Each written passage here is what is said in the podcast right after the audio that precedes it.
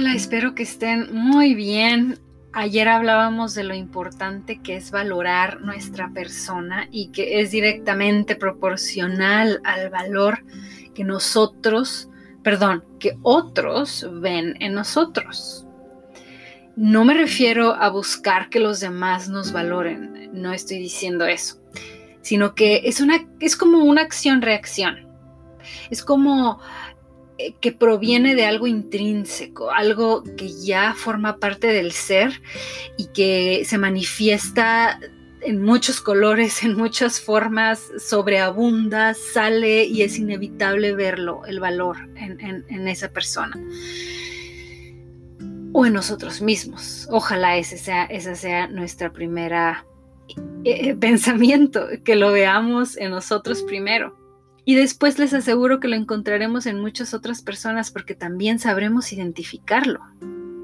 ¡Wow! ¡Qué bonito! Así es el amor, eso es el amor. Como eh, lo dice perfectamente el versículo en la Biblia de la abundancia del corazón, habla la boca, es verdad. Cuando vemos una persona bella, especial, todos nos hemos topado con estas personas que parecen, bueno, yo no creo para nada, y no a lo mejor no es el mejor ejemplo, pero que hasta parecen unicornios, que los unicornios no son reales, pero que dices, wow, ¿qué, eh, ¿qué tiene esta persona que no solo es bella por fuera, pero también es bella por dentro y también es talentosa, no solo en las artes, por ejemplo, vamos a poner, pero también en lo físico, pero también en el deporte, pero y también en esto y en otro, y dices, ¿cómo es posible? Y, y es como si, y hay pocas, hay pocas personas así.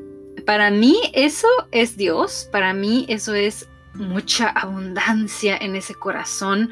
Para mí ahí hay muchas semillas de amor y hay mucha abundancia en ese corazón. Y la verdad es que lo que vemos afuera es una manifestación de lo que hay adentro.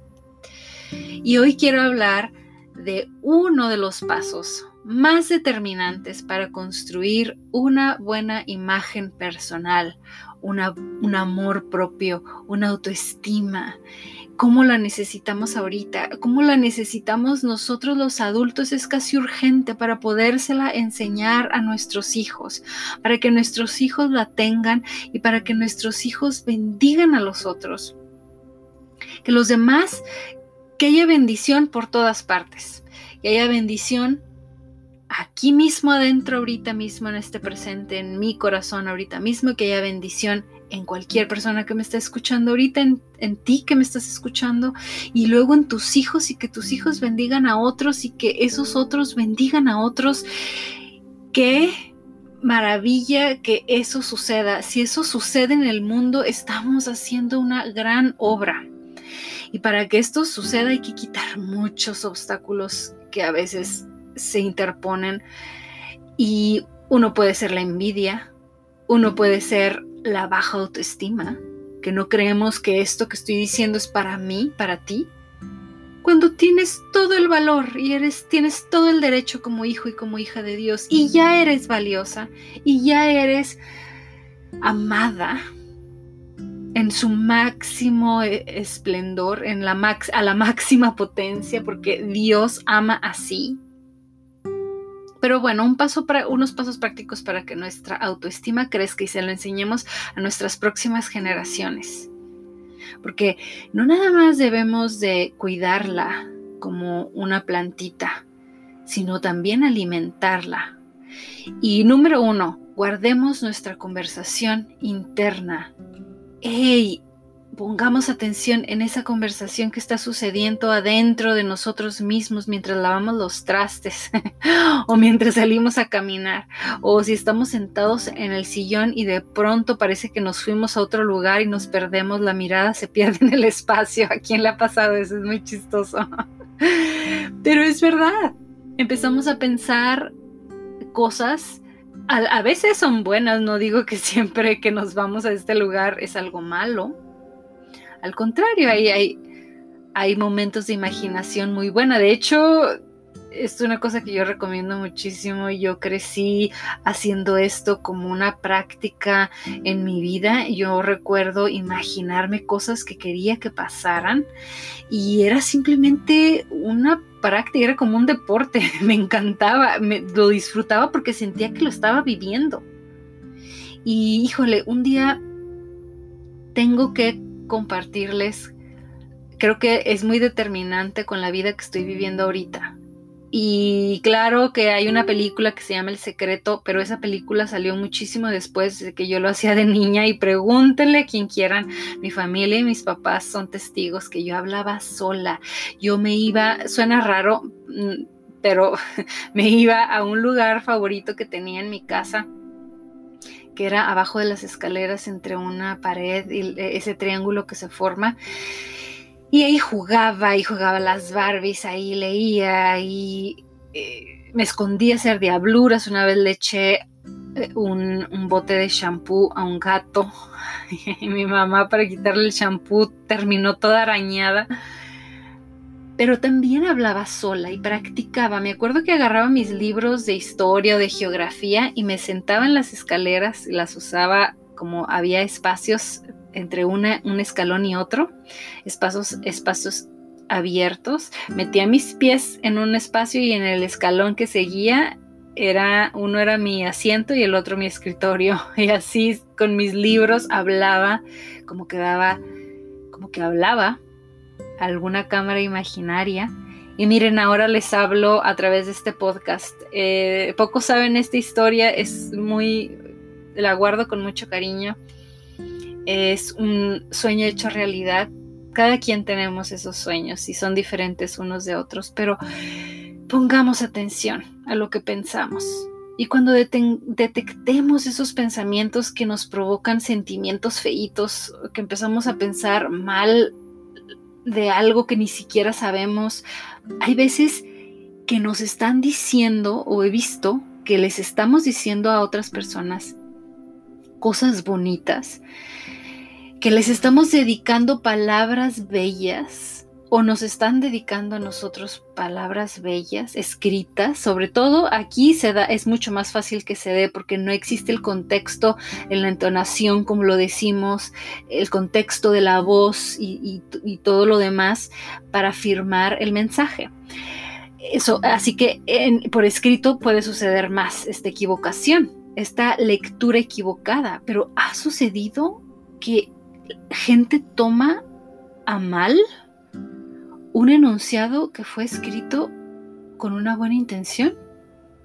Esto sucede y ahí habla mucho de cómo estamos leyendo lo que nos rodea, dónde, desde qué perspectiva estamos viendo las cosas, leyendo la vida. Neguémosle la entrada, cerrémosle las puertas, Temos esas ideas, esos pensamientos como si estuvieran calientes, porque eh, eh, en realidad eh, lo están. Nos hacen mucho daño, como si nos quemaran. No los queremos aquí, no nos pertenecen. Somos un real sacerdocio, pueblo santo escogido por Dios. Y sé que todos estamos tentados, yo misma también, pero prefiero pensar que todo tiene una buena intención, porque hay un dicho popular en la cultura y esto qué bueno que lo recordé. Hay un refrán, y habíamos hablado de esto también en episodios pasados, como esos refranes y esa cultura popular a veces nos han dictado muchas mentiras en nuestra vida y, gracias a Dios estás aquí porque aquí estamos para develar mentiras, quitar máscaras. Y ese refrán que dice, pensarás mal y acertarás, es un refrán mexicano está completamente equivocado. Ese refrán no nos pertenece como hijos de Dios. Este refrán nos trae una perspectiva, nos trae un par de lentes en el que empezamos a leer todo como una amenaza o negativo y si empezamos a leer la vida así, nos puede hacer mucho daño. Por el contrario, queremos lentes que lean la vida con una perspectiva bella, buena, positiva, queremos pensar que todo lo que se nos está diciendo tiene una buena intención. Sí, probablemente muchas veces estaremos mal y a lo mejor esa persona sí tuvo toda la mala intención de al decirlo o al escribirlo, pero ese es problema de ella o ese es problema de él. No es nuestro problema, no nos pertenece, soltémoslo, le pertenece a Cristo. Jesús dice en la Biblia muchas veces que Él peleará por nosotros. Y Él nos recompensa. Esto también lo hablábamos en un episodio pasado. Dios nos recompensa. Dios nos lleva a un, adereza nuestra mesa delante de nuestros enemigos.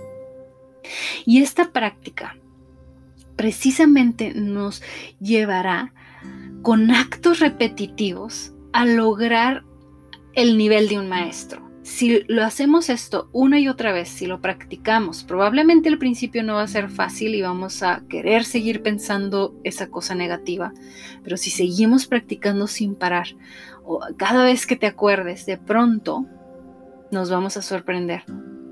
Te vas a sorprender de verte a ti mismo, a ti misma, dejar de reaccionar ante este tipo de provocaciones de otras personas que en el pasado te pudieron haber sacado de quicio. Y créanme que cuando una persona tiene una mala intención, precisamente eso quiere ver, sacarte de tu, de tu lugar de control, de tu lugar de paz. Ese es el objetivo. No se lo demos, no se lo regalemos a nadie. Nadie puede tener ese poder en nuestra vida. Y si nos preguntamos, bueno, pero ¿qué hay de ese tipo de personas que buscan su ganar valor para sí mismos, desvalorizando a los demás y se la pasan provocando a los demás con pretensiones, con buscar pleitos, suscitando argumentos, luchas de poder. mi respuesta sería muy simple. Cierra el acceso. Suelta, no lo tomes a mal. Si no puedes, aléjate de esta persona. Cierra el acceso Perdónalos, por supuesto, inmediatamente, entre más rápido mejor. Imagínate que se lo das a Cristo y que sí, sí lo perdonas, la perdonas. Sin embargo, no tienes que quedarte en un lugar nocivo y tóxico para tu salud mental ni para tu salud emocional. Y creo que se ha extendido mucho el episodio de hoy, pero seguiremos hablando de este tema que creo que es urgente para nuestra sociedad eh, actualmente pero por el momento me despido. Espero que tengan un fin de semana súper bonito. Disfruten a su familia. Llévenlos a lagos, a playas. Eh, practiquen la distancia social, por supuesto, en una forma que cumpla con los lineamientos que necesitamos todos respetar para estar todos bien pero disfruten lo que disfrutemos lo que tenemos, a nuestro esposo, a nuestros hijos, a nuestros papás, a nuestros hermanos. Gracias por estar aquí. Bye.